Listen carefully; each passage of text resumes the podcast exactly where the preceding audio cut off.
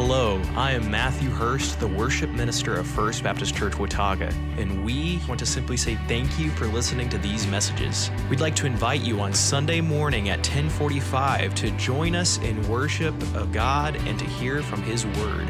Our mission here at FBC Watauga is to exalt the Savior, equip the saints, and to evangelize the lost one person at a time. So I pray as you listen to these messages that you would be encouraged and equipped as you listen to the word of the Lord today. If you weren't here last week, I want to give you a little bit of an introduction because we're, we're in John chapter 9. We're working through the Gospel of John, and we're in John chapter 9. Last week we looked at the first 12 verses, and it tells the story of this man who was blind from birth. And the disciples and Jesus were walking into the city, and they see this man who was born blind sitting there, and the scripture says Jesus saw the man born blind. And I think that that's a, it's important, and I mentioned mentioned that last week.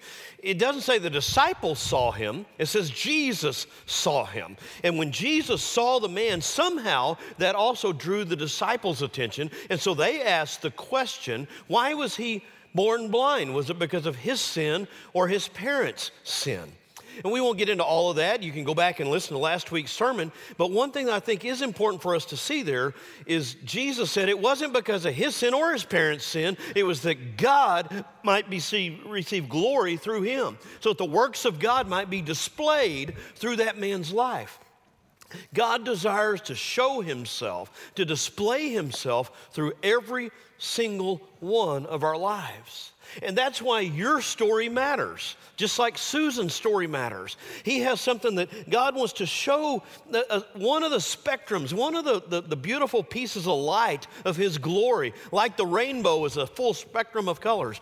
God wants to s- display Himself through you, just like He did through Susan, and just like He did through this man who was born blind. We're going to finish out the story today. Susan read a good bit of it uh, for you a, little, uh, a few minutes ago. I want to reread it just because this story is awesome. It's just such a great story. We, last week, you know, the, the, the Pharisees, the Jewish leadership, dragged the man in and they asked him, you know, how did this happen? How did you get your sight? Well, they didn't believe him. And so they drag him back in again, and starting in verse 13 is today's reading. The scripture says, They brought the man who used to be blind to the Pharisees.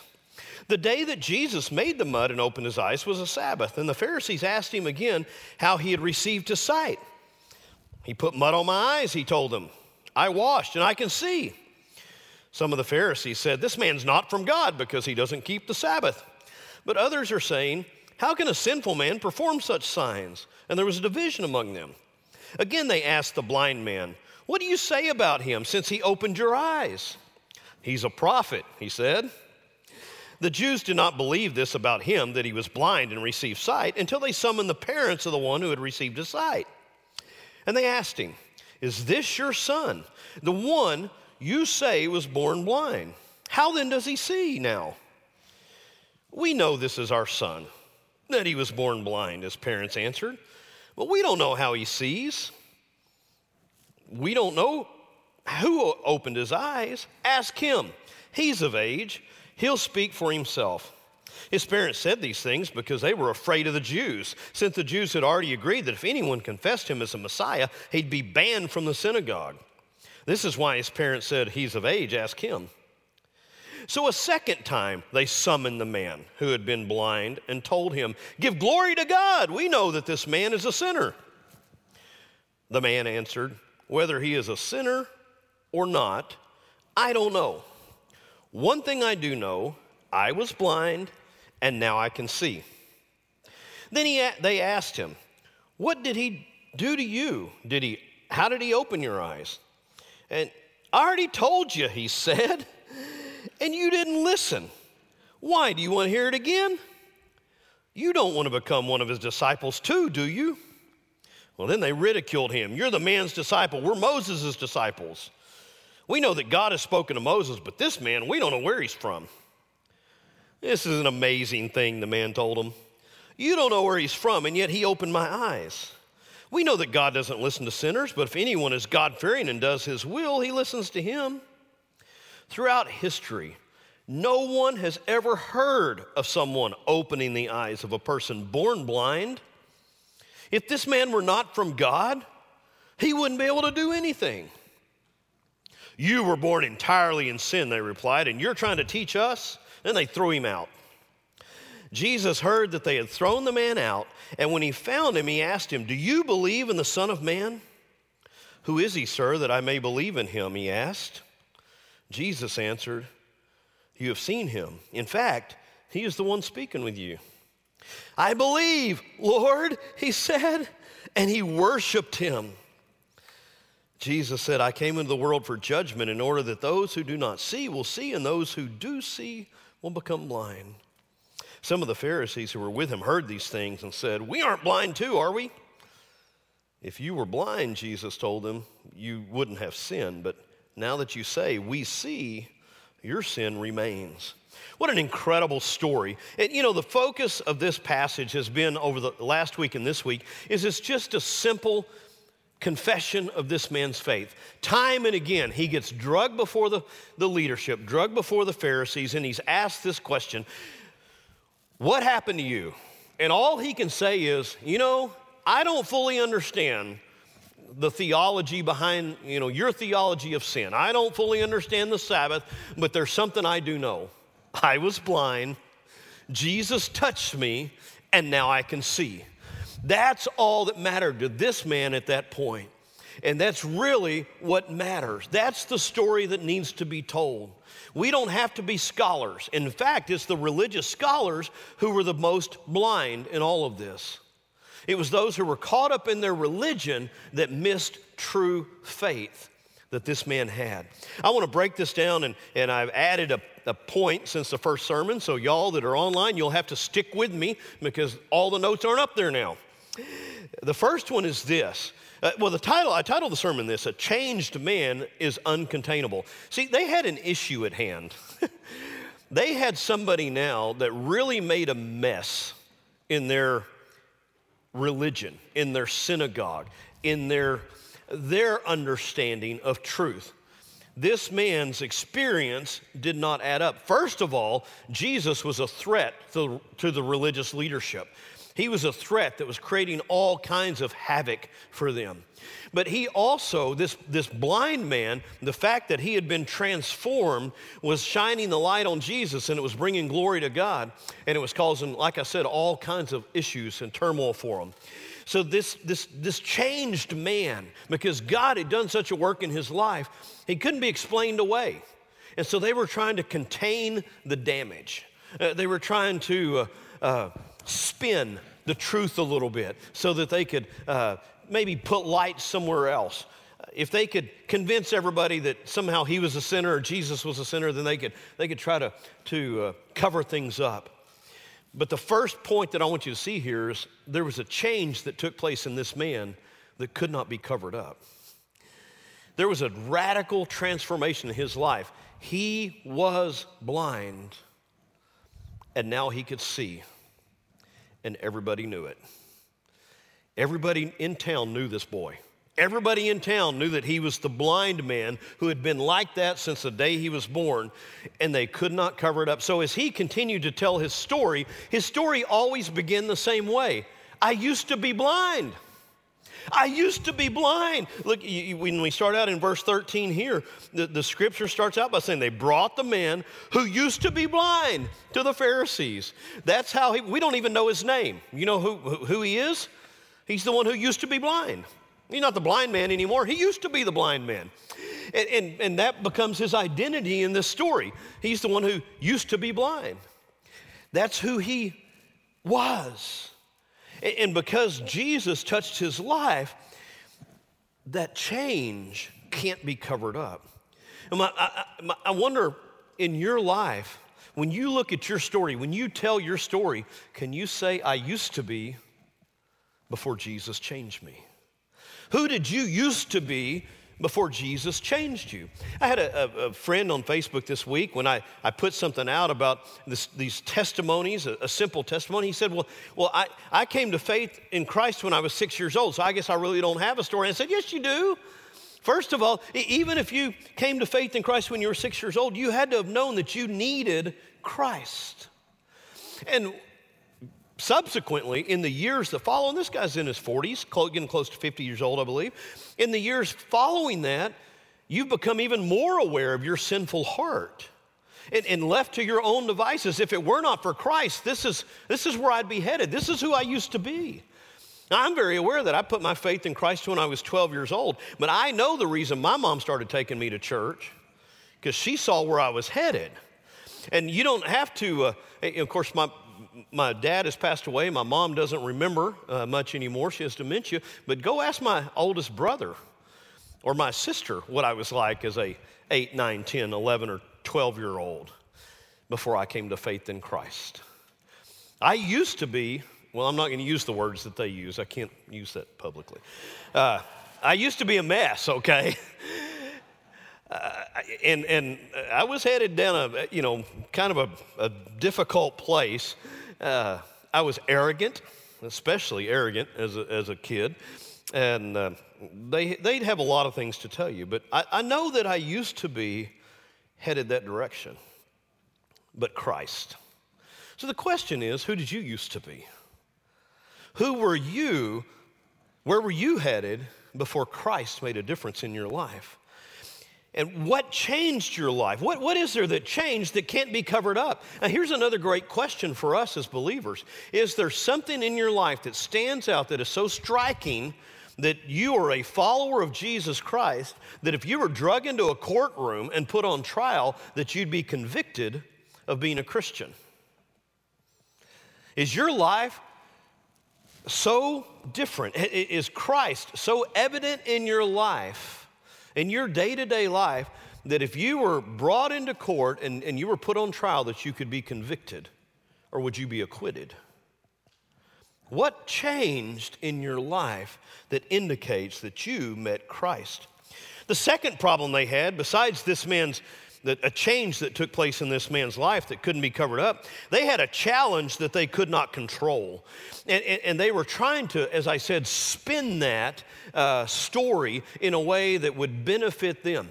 Because if they let it just ride, if they let the story continue to get out that this Jesus who has walked among us, who's been healing people, now he's healed this blind guy. If they just let that story go on its own merits, too many people were going to believe in Christ. And so they were trying to, to control the story, like, like we see happen in the news a lot today. You got to spin it, you got to kind of control the story. The problem is, the truth couldn't be controlled. The, the, the, bottom line truth was he was blind, Jesus touched him, and now he can see, and there's nothing they could do about that. They could call Jesus a sinner. They could say that the man was, was somehow a sinner from birth, like they accused him of. You know, they say, well, what are you doing trying to teach us? You were born in sin. Well, first of all, the, the, they didn't really even understand the nature of sin. The, the religious people had a misunderstanding of the nature of sin.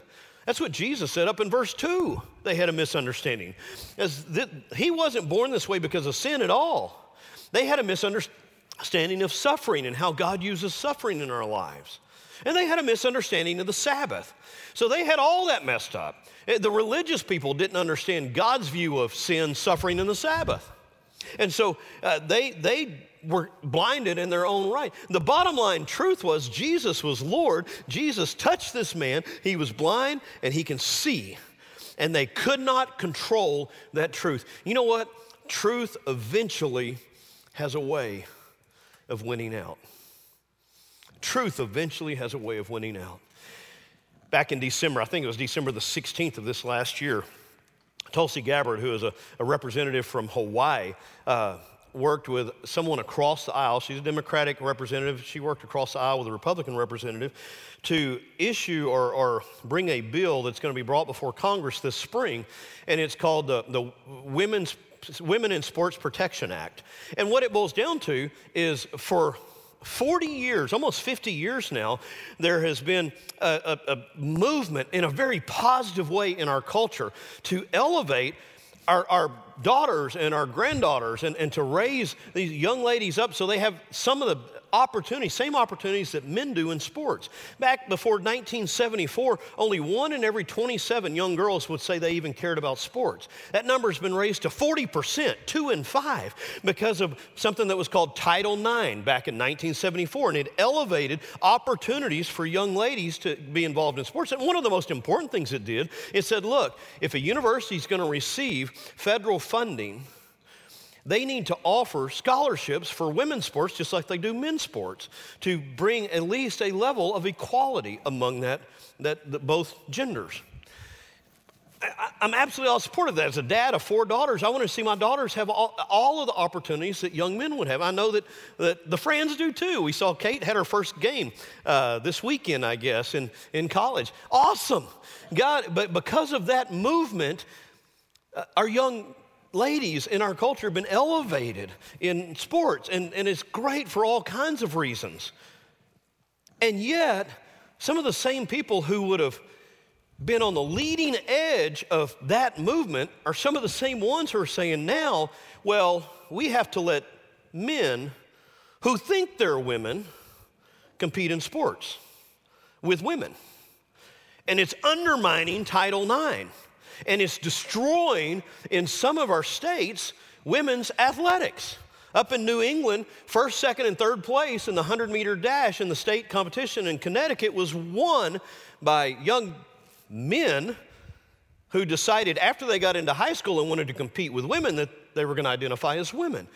The, the problem is there's truth and, and then there's alternate reality. And eventually, truth is going to come out. And, and now all of that progressive movement is, is being backed into a corner because they're saying, well, wait a minute, this is hurting women's sports. Yes, it is, because it's not the truth. God created them male and female, right?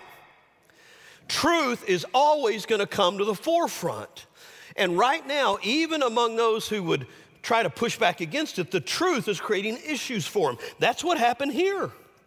Truth is what was creating an issue for these Pharisees. So they're going to try to con- cover up the truth. They're going to try to control the truth. So they drag the, the young man's parents in there. Maybe he's got a twin brother somewhere, right? Maybe there's somebody out there that just looks like him. And, and, and, if we can get the parents to say, maybe scare them a little bit, get them to say that, well, that's not really, uh, our, our son wasn't really born blind, or that's really not the one that was born blind, there's another. If they could in any way redirect the truth, they could contain the damage. The problem is, truth is truth. You, you, can, you can say, I don't believe in gravity. Climb up on top of the building, jump headlong off of our building, and whether you say you believe in gravity or not, the truth is going to win out that argument, right? God's truth is true. And here, the truth was, he was born blind and now he can see. And no effort to control that or redirect that matters. Their religious rules didn't matter. They couldn't contain the testimony of the man who once was blind, who was touched by Jesus, now could see. Because truth is truth. Jesus stepped into the scene and he said, I am the truth, and I come to declare truth. I'm not going to tell you a lie. If I were to tell you something else, I'd be the liar, but I'm going to speak the truth. The, so they had a challenge that they couldn't contain, and that challenge was the truth. And then there was a confession that you see here that could not be quenched. And this is one of my favorite parts of the story, besides just the comedy of it. I love the fact that when he gets brought before the, the Pharisees and, they keep questioning him, it's the third time they've asked him the same question How did he heal you? Or who, you know, what did he do? And he, he just finally says, Look, are y'all wanting to become his disciples too? Is that why you're asking me all these questions? And of course, that gets them all upset. But I love how he interacts with them. He's gaining confidence, but there's a reason that he's gaining confidence. I want you to understand this. He's gaining confidence as he gains in his understanding of Jesus. the more that he understands about Jesus and the more that he realizes who Jesus is, the more he gains confidence in his testimony, even before those who could kick him out of the synagogue. And in that day, uh, could have an incredible impact in all aspects of his life. The ability for him to make a living after that is going to be controlled by these religious leaders in the town. There's all kinds of controls, all kinds of ways they could harm him. But every time he makes a confession, we're going to see he grows in that confession. And as he grows in his understanding and confession of Christ, the more confidence he has. The first time that he was asked, all the way back in verse 11, they asked him, How are your eyes open? Do you remember his answer? If you were here last week, he said, The man called Jesus did such and such. How were your eyes open? The man, this, this man came along. I was blind. I sitting by the, this man called Jesus came and he touched me. And then they bring him back in and ask him again. Down in verse 17, again they ask the blind man, What do you say about him who opened your eyes? And look what he says. He says, He must be a prophet. He's starting to think wait a minute, this guy's not just a man, he's somebody special. He's got to be somehow connected to God. He must be a prophet. And so he goes from thinking Jesus, just saying Jesus is a man to confessing that Jesus is a prophet. But it doesn't stop there. And of course, part of this is brought on by their, the, the, the Pharisees' own desire to squelch the truth, the truth just keeps growing. Because what happens, they, of course, bring his, his parents in there and, and then they bring him back in. And in verse 17, they ask the blind man again. Oh, I'm sorry. We'll scoot down. After they bring his parents in here, then they bring him back in, and we're all the way down in verse uh, 33 then. And let me read his whole statement because they ask him again, and he says, It's an amazing thing. You don't know where he is from, and yet he opened my eyes. We know that God doesn't listen to sinners, but if anyone is God fearing and does his will, he listens to him. Throughout history, no one's ever even heard of anyone opening the eyes of a person born blind, if this man were not from God, he wouldn't be able to do anything. Do you hear the, the movement in his faith? He was a man. Oh, he's probably a prophet. He's from God. If this man weren't from God, he couldn't do any of this stuff. And so now the guy, as, he, as he's thinking about it, and I think one of the key roles here is he's talking about it. He's talking it out. You know, sometimes we learn and we grow by talking it out. So as he's telling his testimony again to the Pharisees, he goes, wait a minute. No one's ever even heard of somebody that was born blind getting their sight back. This man must be from God. And so he, he takes that next step. Well, as soon as he says that, the Pharisees are done with him. They throw him out of the synagogue. They say, You were born entirely in sin and you're trying to teach us. So they cast him out of the synagogue. And I love the next phrase because when Jesus heard in verse 35 that they'd thrown the man out, he went and found him. Just like in verse 1 and 2, Jesus is walking through the gates and he sees a man who's in need. He sees a man who's hurting, who's broken, who's blind from birth, begging for his very existence. And Jesus touched him. Well, now they've walked through this whole progression. The man has shared his testimony at least three times before the Pharisees. He walked through this whole, whole time and he gets thrown out of the synagogue. And so Jesus comes and finds him. Jesus looks him up. Back at the beginning of the story, after he healed the man, they didn't even know where Jesus was. Jesus came and found him. Isn't, isn't that so, so true about our Jesus? When we need him most, he comes seeking us. He comes and finds us. And listen to the man's confession. Jesus asked him, Do you believe in the Son of Man? Well, now we're talking about the Messiah.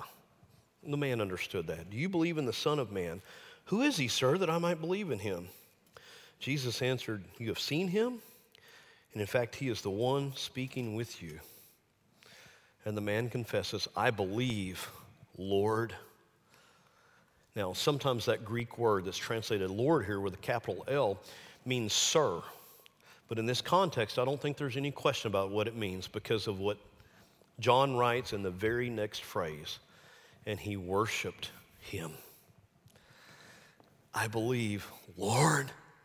This man went from being blind to coming in contact with Jesus, who he, saw, he knew was a man. And then he began to think, man, he goes, wait a minute, he must be a prophet. And, and the further it goes along, now he, he begins to understand, wait a minute, he's from God. This Jesus is from God. And then eventually, when Jesus comes and touches him and contacts him again, and he says, Do you believe in the Messiah? Do you believe in the Son of Man? He says, Who is he? And Jesus says, You're looking at him. And Jesus says, I believe, Lord. And just as Susan did at the end of her testimony, he confesses Jesus as his Lord. And he falls down on the ground and worships him. I think that, that that progression of his faith is important because, you know, there are some people that the first time they ever hear the good news of Jesus Christ, the first time that they're told the story that, that we're sinners, eh, that if we don't confess Christ, we're going to die in our sins and be separated from him, eh, eh, eh, but, but Christ died so that you can have eternal life. Sometimes when we hear the story for the first time, we'll confess him as our Lord. But for most of us, it's not like that. Most of us have to have multiple encounters before we'll truly get to that point where we're ready to confess Jesus as Lord. And I don't know where you may be in that spectrum as you come to that place in your faith. You may have heard about Jesus the man. I, I love part of Susan's testimony when Pam asked her, Do you know Jesus? Well, of course I know Jesus.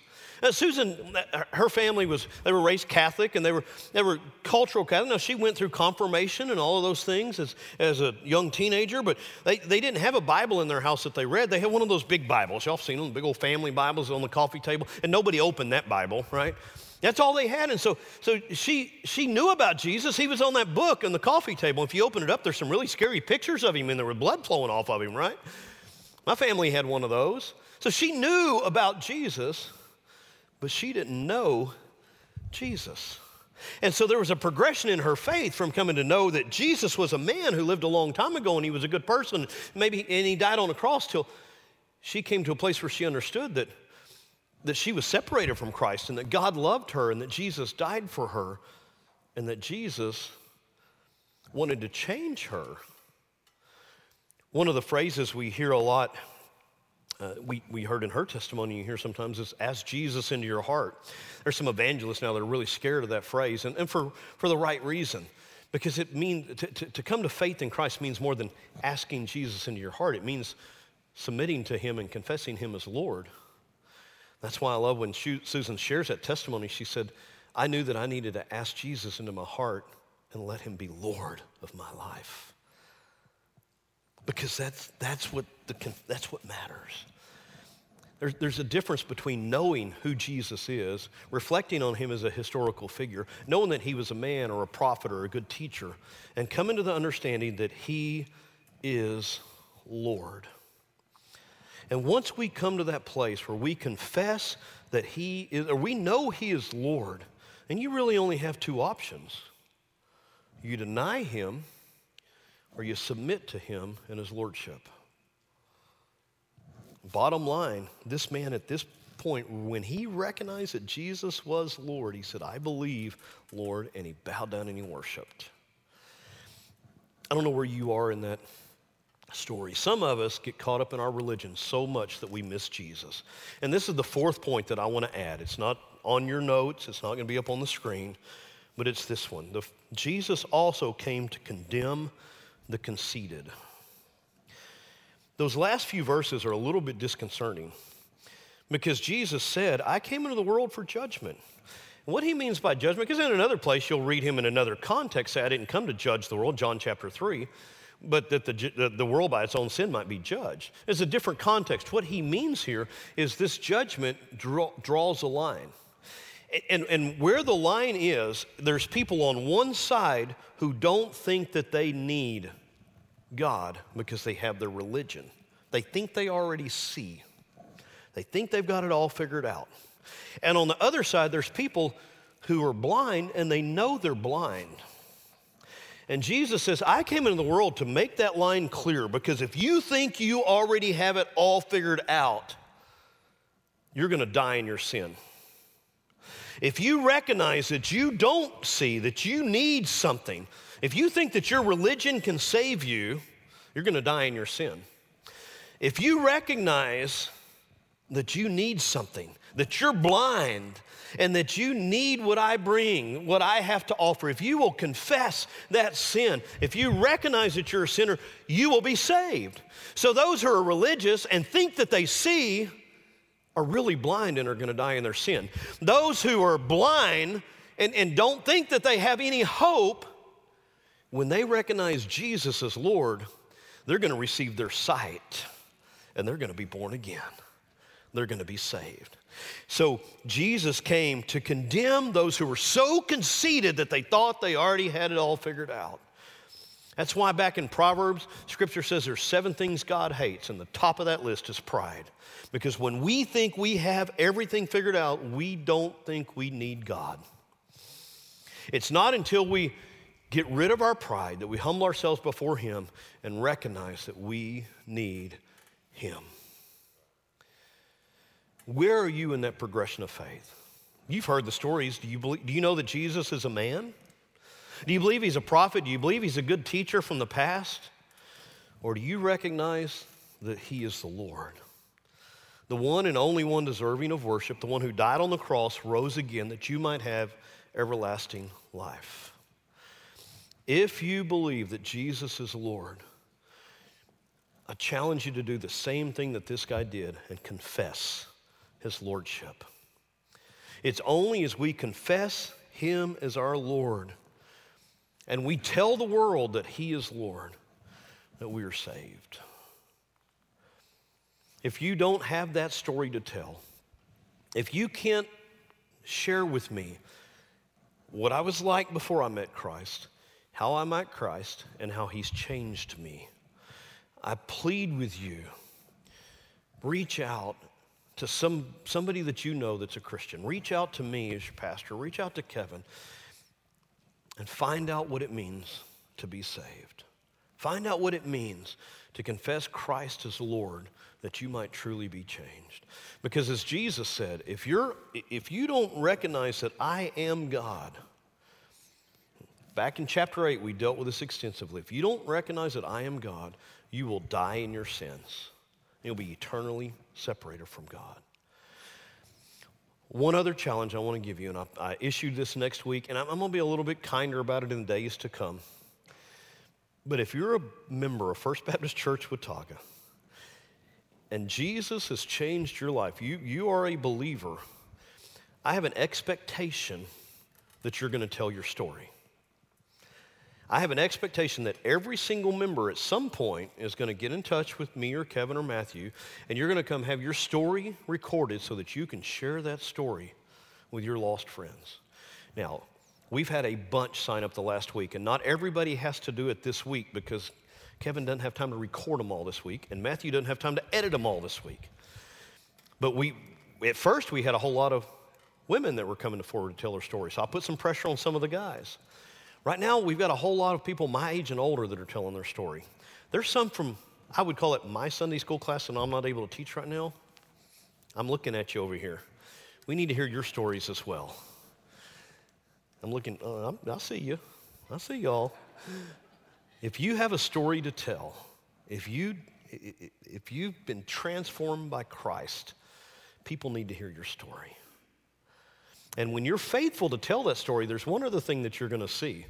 As you're faithful to share that over and over and over, or maybe you record it and you even listen to it over and over, like I've heard Susan's many times this week.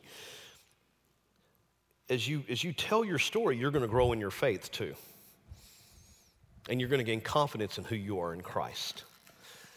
So, first and foremost, if you don't know for sure that you have that story to tell, please reach out. One of the ways, if you're online, you can reach out through fbcwatauga.org slash respond. And if God's doing a work in your life today, you can reach out right there and respond to us. If you need to prayer, you can reach out through fbcwatauga.org slash prayer. And we'll pray for you faithfully. We'll pray for you in our staff meeting on Wednesdays. We'll pray for you throughout the week. So reach out if God is moving in your life, let us know so we can pray for you. And certainly, if you if you need to, if you want to know how you can come into a relationship with Christ, that you might be saved, reach out through that respond link so that we'll know. Hey, folks, this is Pastor Dennis Hester, and I want to thank you for joining First Baptist Watauga through our podcast and hearing the message today. My prayer is that you were encouraged and uplifted by the preaching and teaching of God's Word. Our goal here is to equip you in your faith and to encourage you as you worship the Lord and seek to serve Him. If you have a question or you have a decision that you'd like to make, I'd encourage you to reach out to us through our website at fbcwatauga.org or simply call the church office. Uh, you can find that number or our email addresses there on that website as well. And by doing that, uh, we'd be glad to hear from you and we'd be encouraged about hearing what God's doing in your life. So God bless you and have a great day.